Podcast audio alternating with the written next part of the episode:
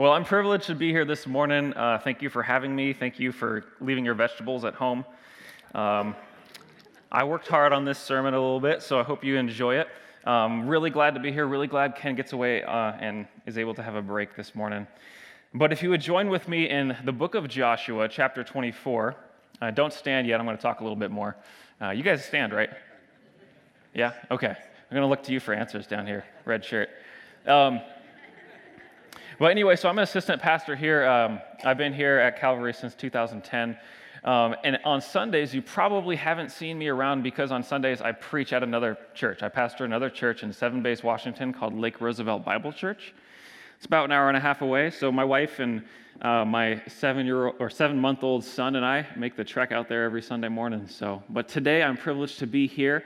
Um, if you would like to get to know me, I'm usually here during the week. Um, we have church prayer Monday through Thursday from 4 to 5 p.m., and I'm usually at that, uh, Lord willing.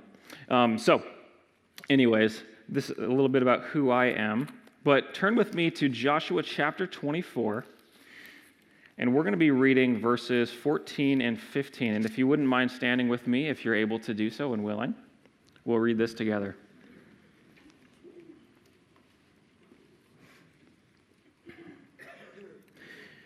Joshua chapter 24, verses 14 and 15. He says, Now fear the Lord and serve him with all faithfulness.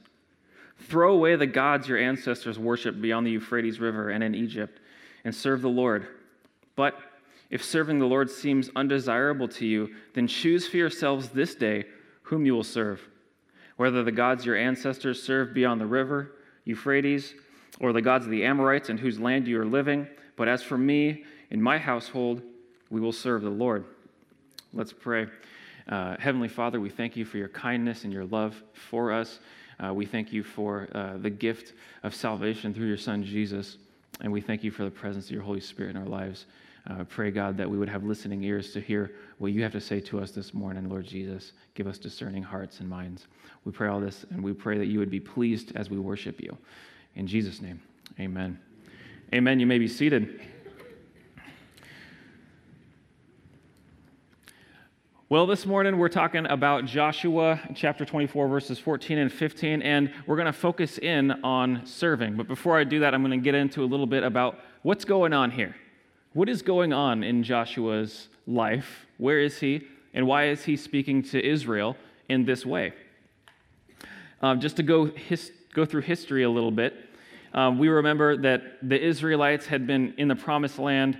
Uh, Abraham's grandson, Israel, uh, had 12 sons, uh, and they lived in the promised land of, of Canaan. Um, but eventually they moved down to Egypt and there became, over time, slaves.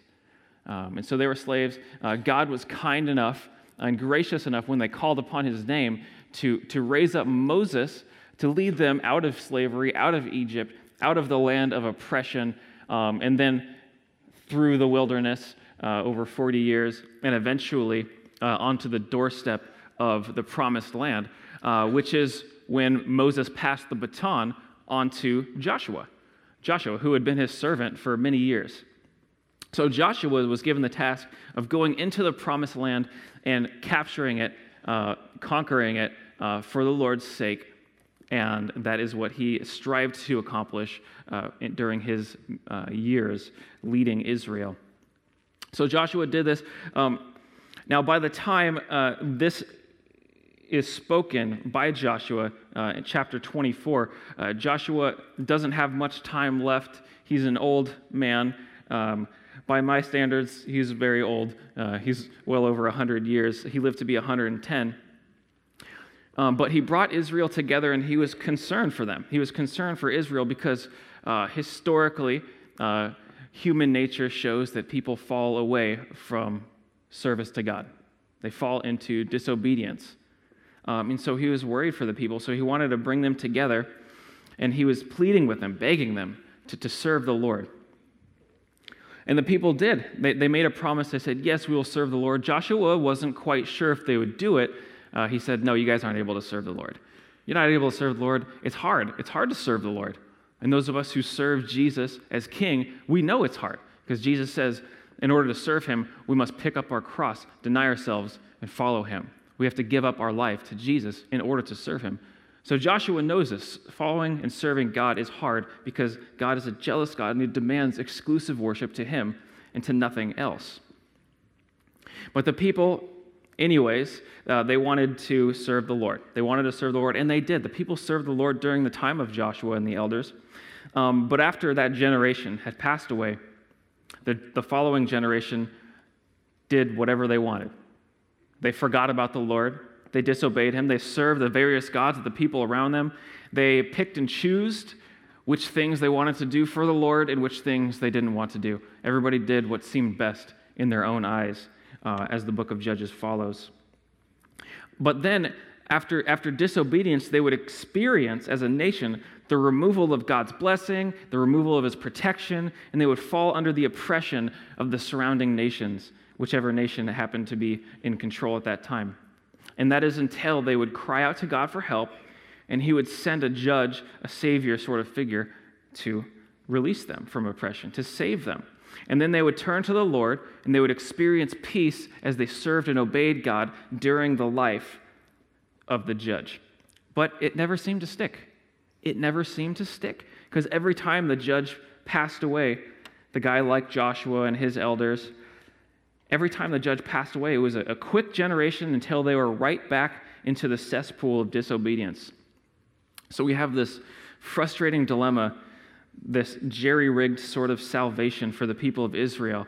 They're saved for a little bit, then they fall away. They're saved, and they fall away. They cry out to God, He saves them, and then they fall away. It's frustrating. And Joshua foresaw this, right? He told the Israelites they wouldn't be able to follow through. Uh, when looking back over the seemingly endless, unending cycle of salvation, it gets me, to, it gets me wondering, you know, when would God do a total makeover of the salvation process for Israel.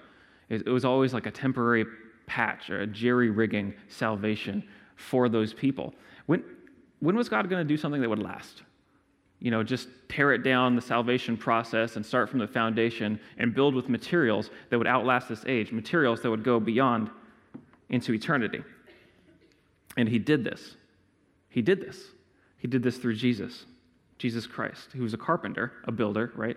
from Galilee uh, who was approved by God because he was the Son of God. And, and he willingly sacrificed himself on our behalf, and his following resurrection to life brought us the following wonderful things a Savior who lives forever, a Savior who takes away the consequence of our disobedience, a Savior who delivers us from oppression, and a Savior who gives us a lasting desire and ability to serve the Lord. So I'll go through these things in a little bit more depth here, but I want to focus eventually on service, service to God. As, as I said earlier, every time a judge passed away, every time a savior passed away for Israel, Israel fell back into disobedience.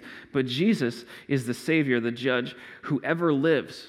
He is the resurrection and the life. He is still alive today at the right hand of the Father. He ever lives that we may be obedient to him forever as a people. I am the resurrection and the life. Right now, Jesus is alive. He's at the right hand of the Father. And he's speaking with him on our behalf. And of his reign, there will be no end. Jesus is that Savior who lives forever. And he also takes away the consequences of our sin. Every time Israel fell back into disobedience, they would experience the wrath of God in the form of death through famine, sword, and plague. But Jesus has removed from us the deadly consequence of disobedience to God. He's gathered up all of our sin collectively and all of mine, past, present, and future, and he nailed it to the cross in his own body, willingly taking the fall for us so that we wouldn't have to. He's the judge who took the final beating for us, and now we are free from the consequence of sin once and for all because of Jesus and he's delivered us from oppression. Every time Israel experienced the wrath of God, that wrath of that through death, famine, sword, and plague was coupled with the presence of foreign oppressive forces. But Jesus is the Savior, the judge, who takes away death, but also takes away the stronghold of Satan, the enemy, the adversary, the oppressor on our lives. Jesus has tied up Satan. Jesus is the strong man. He's tied up Satan in his power. He's tossed him out of our house and He's given us the presence of the Spirit of God as a seal of his promise until the last day. Jesus delivers us from oppression. And, and if you remember, when Israel was given a judge, they were led into uh, temporary obedience to God by the example of the judge.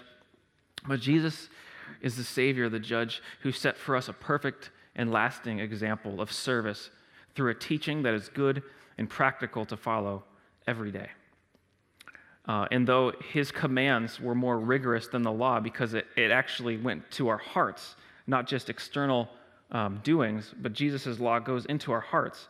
The commands of Christ can be obeyed because he's given us the same power through which he accomplished obedience to God. That is his Holy Spirit. So Jesus leads us into obedience. So I've touched briefly on, on what Jesus has done that Joshua or the judges couldn't do. But what I want to focus on today is that idea of service and obedience.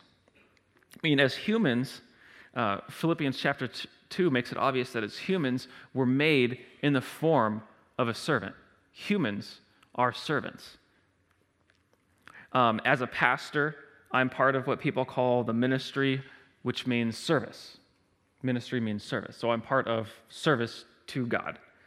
But everybody's part of service in one way. Some of you are public servants uh, for the government. Some of you uh, serve your coworkers or your employer. Uh, some of you feel as if you were made to serve your kids. And uh, it's an unending thing, right? Your kids are adults and you're still taking care of them, right? Uh, soon we realize that as humans, we're all serving something our employers, customers, family, friends, our hobbies. More often than not, we find that we we love and cherish to serve ourselves and something that protects our own interests. This is true today, and this was true in the days of Joshua as well. Joshua, coming to the end of his life, had something he needed to say. He needed to get off his chest. One of the last things he said, paramount in importance and the culmination of his life and work. Joshua lays before the people of Israel a choice serve God or serve somebody else.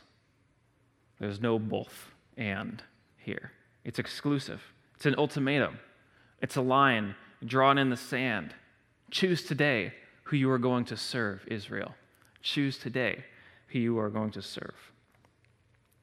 Now, service to God is really quite simple, though it's intensely demanding. It requires, first and foremost, the laying down of our pride, thinking that we can do everything ourselves. And it's the giving over uh, of our heart and our body in a binding eternal relationship to God, similar to marriage in that way. You give over your, both your heart and your life and your body to this person we call God. And that's what service is. And as you progress in service to God, you begin to learn through the Word of God and through the Spirit of God what exactly God enjoys, the way He likes to be served, and the way uh, that he doesn't like to be served, the things that he disdains. Just like in a relationship, you start figuring out which things my life my wife likes, which things my wife doesn't like, which things I think are compliments, which things are actually compliments, right? Um, in the same way, God has things that he enjoys and things that he does not enjoy, and we find this out in time. But what exactly, um, what exactly are the benefits of serving God? What are the benefits of serving God? And I just want to go back a, a, step here and say that we can serve God in, in, a variety of ways. There are many ways to serve God because God has given each of us gifts and abilities to serve each other, to serve the church. Some he's given the gift of prophecy, some he's given the gift of teaching, he's given some to be pastors, he's given some to be servants, he's given some to be administrators. Different people have different gifts, and that's okay. It's okay that I'm not the worship guy. It's okay that I'm not the sound guy over there. Everybody look at the sound guy. Thank you for embarrassing him for me. Um, it's okay that I, I don't do that. It's uh, the economy of God, the specialization of his gifts that he gives uh, as he wants. Uh, and so he's given me the ability to serve. And um, there are many ways to serve in the church. Uh, James talked briefly about that. But um, but beyond that, what are the benefits of serving God? Or what are the benefits of giving your life wholeheartedly to God? When we lay out some of the facts, the choice seems a bit easy. I mean, if you choose to serve God, if you choose to know Jesus Christ, you gain uh, forgiveness of sin, you gain peace with God, you gain purification of your character, you, you gain the continual presence of God's kindness, you gain entrance into the paradise of God, you in the promise of a future resurrection body that's not subject to decay. Like I have sort of a cold this morning, my resurrection body is not going to have that. It's imperishable, immortal, uncorruptible. That's one of the hopes that we have through Jesus. So that's what we have when we choose him. And by not choosing Jesus, you incur anxiety in your soul, uncertainty of your future, unforgiveness of sin, separation from God and his people, and eternal torment in hell. I mean, most of us, when laid out those facts or, those realities, um, you say, man, that's a tough one, Drew. But my final answer is I'm going to serve God. That's a good answer. Um, but what's troubling is that though many people have heard the simple claims of Christianity and know the right answer, that they ought to say, God, I'll serve you, it seems as if there is a lack of follow through in the church. I mean, in the bride of Christ. Hear this parable from Jesus himself. What do you think? Matthew 21, 28 through 32. What do you think? There was a man who had two sons. He went to the first and said, Son, go and work today in the vineyard. I will not, he answered. But later he changed his mind and went. Then later, the father went to the other son and said the same thing. And he answered, I will, sir. But he did not go. Uh, which of the two did what his father wanted? The first one, right? This is he, Jesus was telling this uh, story, this parable to the Pharisees. The first they answered, and Jesus said to them, Truly I tell you, the tax collectors, the prostitutes are entering the kingdom of God ahead of you. For John came to show you the way of righteousness, and you did not believe him. But the tax collectors and prostitutes did, and even after you saw this, you did not repent and believe. So just because we say, Yeah, I want to serve God, I like the, I like the benefits of serving God, and, and then the uh, things that I avoid by serving God. Uh, and you, you raise your hand and say, Yeah, I want to be a Christian. Um, if in your heart you're not actually desiring Him and want to follow Him, if you're not born again, then it's just lip service. It's just lip service. It's just saying what you think somebody else wants to hear. It's just saying what maybe you think you want to hear, but you're not following through. I, uh, I went to school uh, in Michigan. I went to college in Michigan, Calvin College. And I went for engineering, but I'm not an engineer, obviously. I'm a pastor now. Um, so that's a lot of student loan debt for something that I didn't need to go do. Um, uh, buyer beware. Um, but, anyways, one of the things we did when I was a senior, I went to uh, Mexico for a senior design project. Uh, my senior design project was to work on uh, a water treatment system and holding tank for a school in the rural mountains of Mexico for a native Indian tribe called the Tarahumarans.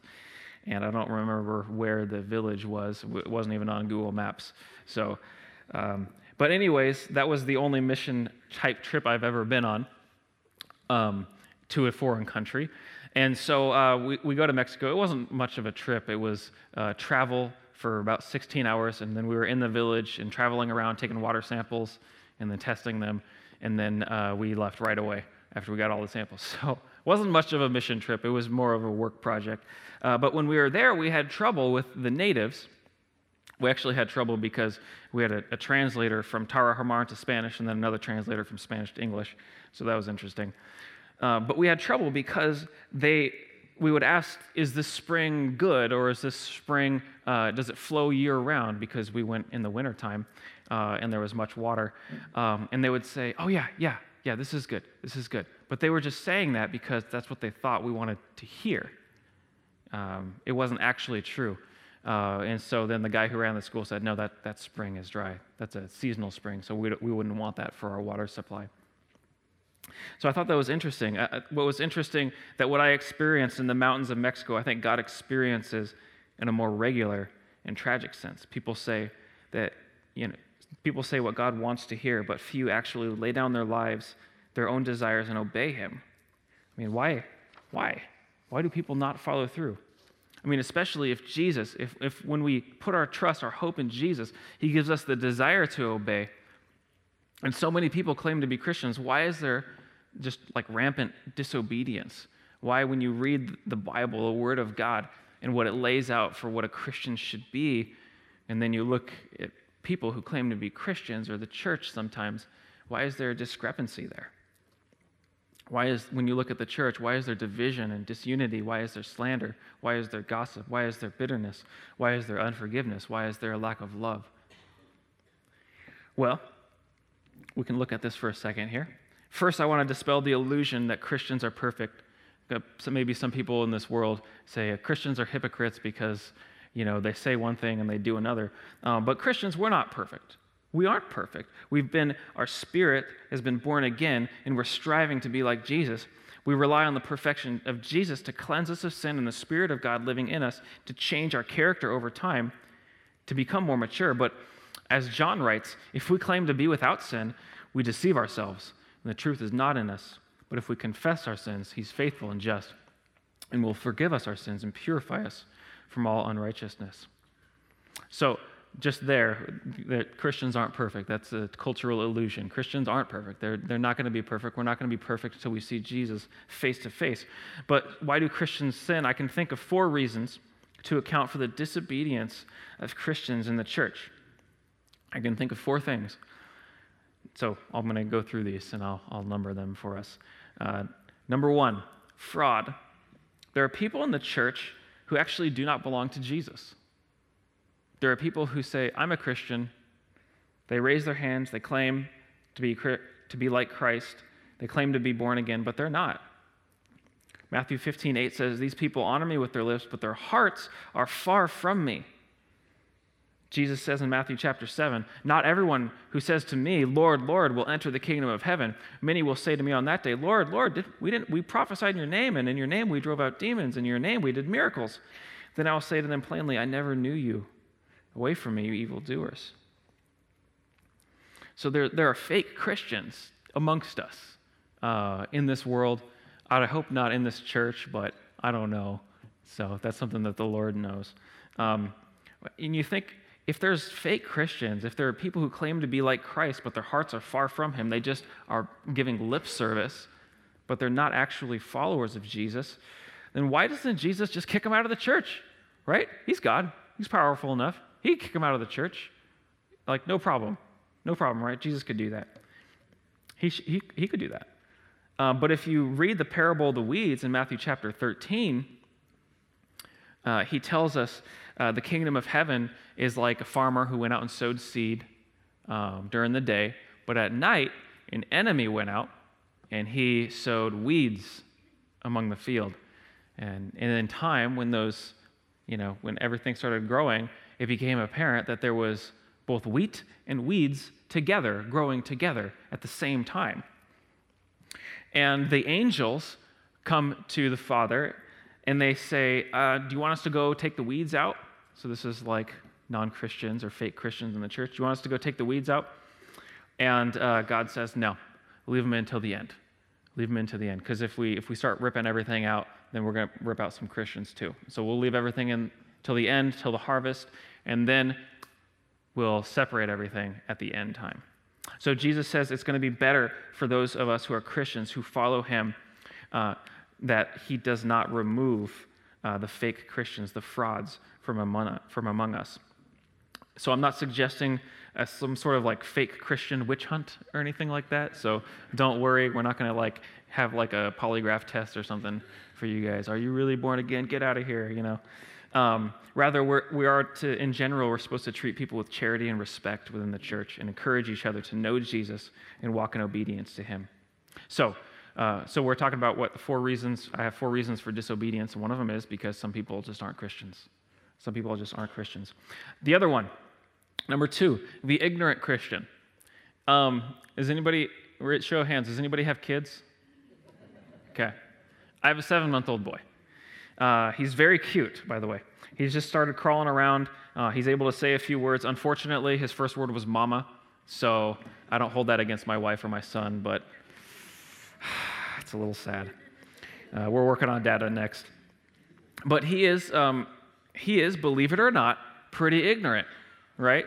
He's seven months old. He doesn't get things. He puts things in his mouth that shouldn't be put in his mouth, right? It's not food.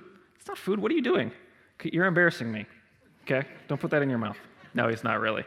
Um, he doesn't, I mean, he doesn't know how to use the toilet. Uh, he can't use full sentences. He refuses to get a job. I've asked him several times. Uh, and he's still living at home, right? So at seven months, I, I expected a little bit more. But uh, no, if these were my real expectations, you might be embarrassed for me on my behalf. But we all know that he's just a baby, and it takes a long time uh, to learn everything he needs to know in this new life. Um, and it's the same for a Christian. It's the same for a Christian. Uh, Christians start out being what Jesus calls born again. Their spirits are born again. You don't start out being a completely mature, fully developed Christian upon accepting Jesus Christ. Yes, He might deliver you from certain sins, from certain addictions, um, but it's going to take time. We go one day being regular people to suddenly, abruptly being filled with the Spirit of God, eyes open, truly new. We see the world different. So, with being born again comes the process of growing into mature and fruitful follower of Christ. You start out as a baby, and you don't know exactly what it means, but slowly and surely you learn the ropes of being a Christian. My point is this um, you don't know how to follow Jesus until you're taught. You don't know how to follow him until you're taught. You won't know the importance of forgiveness. You won't know the importance of prayer, kindness, love, patience, sacrifice, gentleness, holiness until you're convinced through either the Word of God or the Spirit of God and amongst His people. It's not like uh, when you become a Christian, you get like a Matrix download. Anybody ever see the movie The Matrix? Yeah, he's like he gets a download and he's like, I know kung fu, right? It's not like you become born again. You're like, I know Christian. Right? It doesn't work that way. Uh, so there's a learning curve to following Christ, and none of us have really arrived at that curve. None of us have plateaued and say, "Well, I'm done now. I am perfect Christian. Uh, I'll walk that way the rest of my life." No, nobody, nobody does that. Um, even seasoned Christians forget or have yet to learn some of the commands of Jesus in their fullness.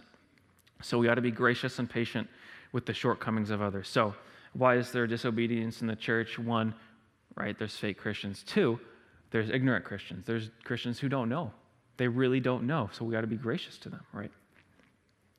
Three, the defiant Christian. That's probably the saddest and the most miserable of people uh, in the church. It's, it's maybe even the most miserable person in the world because they can't divulge in the world and they can't toss God aside. They can't enjoy the peace of God uh, because they are walking in disobedience with the Holy Spirit. I mean, that's a tragedy. Upon accepting Jesus Christ as Lord and Savior, you're given the permanent presence of the Spirit of God to live and dwell in your being, in your soul.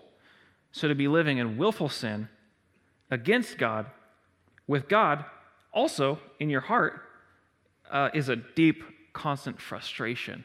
Uh, and it causes people to be miserable in, in the church. Um, if you want an example of what this would, as I'm thinking about what this could be like, uh, do you guys remember Abraham?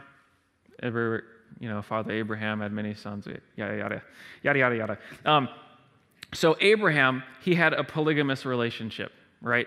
He had his wife, Sarah, and then uh, his mistress, Hagar, in the same household. Now, was there a lot of peace in that household?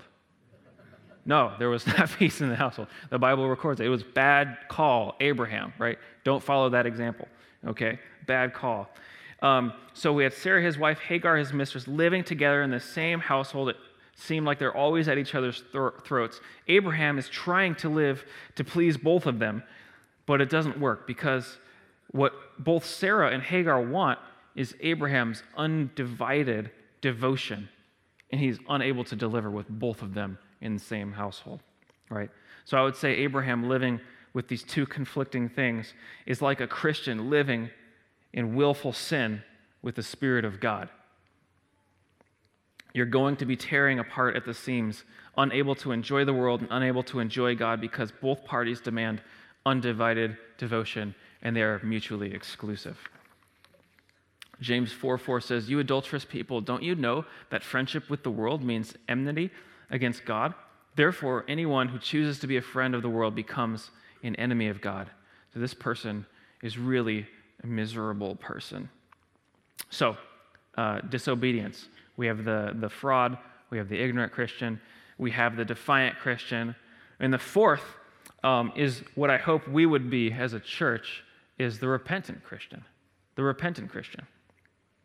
Now, the goal isn't that we, shall, that, that, that we should try to fall short or disobey.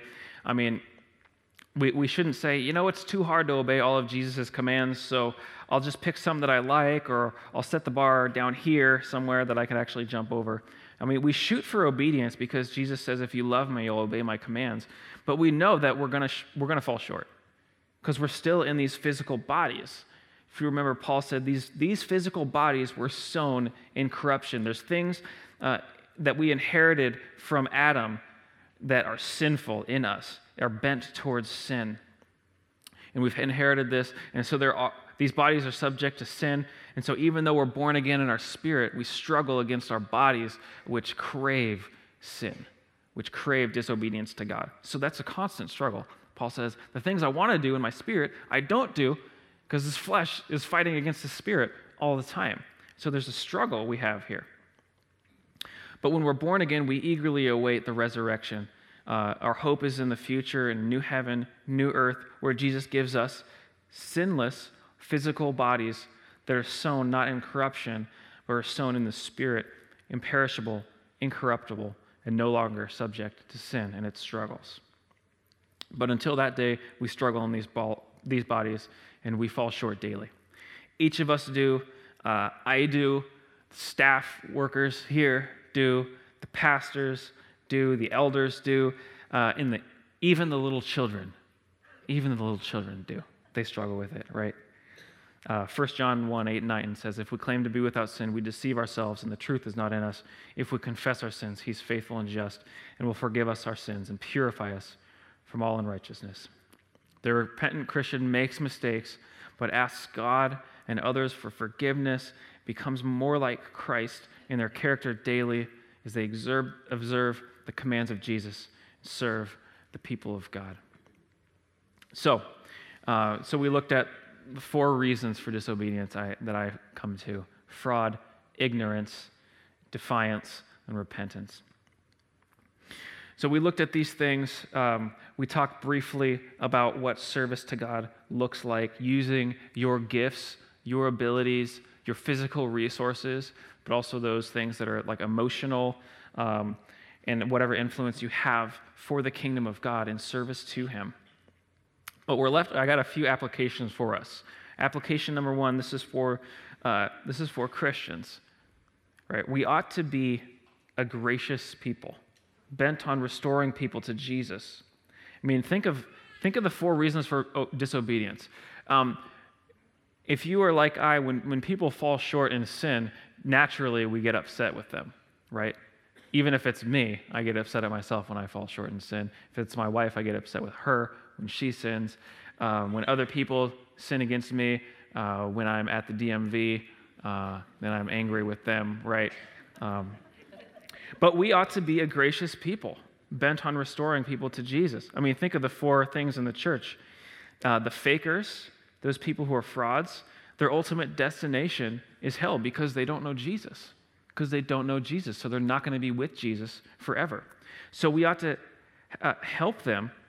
We ought to have a pity in our heart and a sorrow in our heart for them, extending the kindness of Jesus in an attempt to win them to know Jesus. We ought to be gracious to them. Think of their eternal uh, end. Think of that. What about those who are ignorant? Well, people who are ignorant, who are sitting in ignorance, they don't know any better. They really don't, right? That's what ignorance means. They actually don't know any better. My son doesn't know any better, right? My son doesn't know any better. Uh, so we ought to be patient and teach them with gentleness and respect the way of righteousness because they don't know any better the defiant person. Uh, sometimes it's harder to tell the difference between a defiant person and a faker, right? Um, but we know that these defiant people are miserable, right?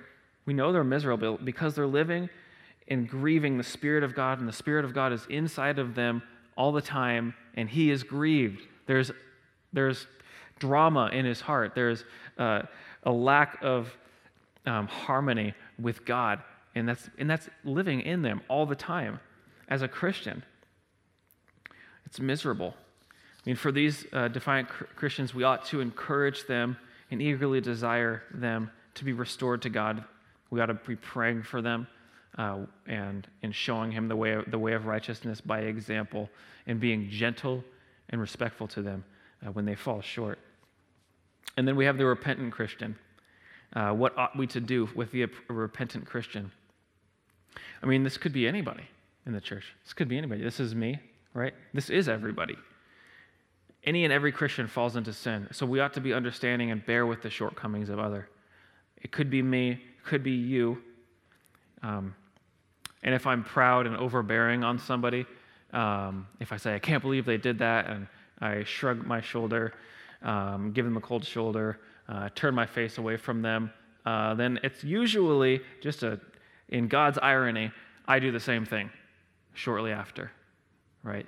We shouldn't be proud or overbearing. Um, we ought to be uh, understanding and bear with the shortcomings of other others. So that's um, some applications uh, for us. Uh, another application is that Christian, we ought to serve. We, we ought to serve. We ought to serve God in one way or another, whether in this body, in your family, in the community, the place where God has placed you. How can we serve God? We have to know what He desires of us. We have to know what He demands of us. We have to know what things He enjoys and what things He disdains so that we, we would know what service looks like to Him. We're living to please God. We're, we're living to hear Him say, Well done, my good and faithful servant. So we need to take time and seek God's face. God, am I doing the things you're wanting me to do? Which way, what ways do you want me to serve you, Lord? Um, number three, this is for non Christians. Um, you also have a choice before you today, non Christians, those who do not belong to Jesus. Whether you will serve Jesus or whether you will serve whatever else this world has to offer. You have a choice before. There's a, there's a line in the sand, there's an ultimatum. You have the choice. But we have to choose carefully. Because in order to serve Jesus, requires more than just lip service more than just saying, yeah, I want to do it, and then no follow through, right? In order to serve Jesus, it requires exclusive access to your heart, to your soul, to your strength, to your mind, much like a marriage, right? But when we do that, there's a promise of peace in our hearts, there's a promise of eternal security, and all the benefits of belonging to the household of God, having that Savior who is with us, who lives forever takes away the consequence of our sin, takes away oppression from the enemy, and gives us the ability and the desire to serve and please Him. So choose this day whom you will serve. As for me and my household, we will serve the Lord. Amen. Amen. Let's pray. Uh, Heavenly Father, we thank you for your kindness, for your love to us this morning. Uh, we praise you and we worship you. Uh, you are good and you are gracious, and your love endures forever. I pray, Lord, that we might desire to be obedient to you, that you might fill us with your Holy Spirit. If we are in any way disobedient to you, Lord, or in, in living in defiance against you, God, I pray that we might repent, pray that we might come to you uh, in sorrow and brokenness and uh, seek restoration with you, that we might find peace, Lord. I pray that this morning, God. So, Lord, I pray that you would continue to lavish your love upon this church um, that we would serve and follow you all of our days. Uh, that is our desire, Jesus. We're not living in this world to please men, we're living to please you, God. So we love you, we thank you, we glorify you, we worship you, and we praise you uh, because you are worthy. We thank you, Jesus, for your kindness. We thank you for the presence of your Spirit. We thank you for the hope of the resurrection, God, where one day we'll be without this struggle with sin. We'll be perfect, made like you in your image. Uh, so we thank you, God, for that. I pray this in Jesus' name. Amen. Amen. Well, we'll be taking communion together today. Um, so this is an act of obedience. Uh, the, the Word of God says uh, every time you partake of communion, the, the bread, which represents the body of Jesus, and, and, the, and the grape juice, which represents his blood, right? You're proclaiming the Lord's death until he comes. Um, so we proclaim his death. We, we by his blood, we know that his body's broken for us. He's taken away the consequence of death for sin. And by his blood, he's forgiven us, he's wiped us clean, and he's made us right with God. So, this is a celebration uh, and a time of joy. So, there will be people to, will, willing to pray with you on the sides. I'll be down here to pray with you if you need prayer. But let us enjoy together uh, and proclaim the Lord's death until he comes.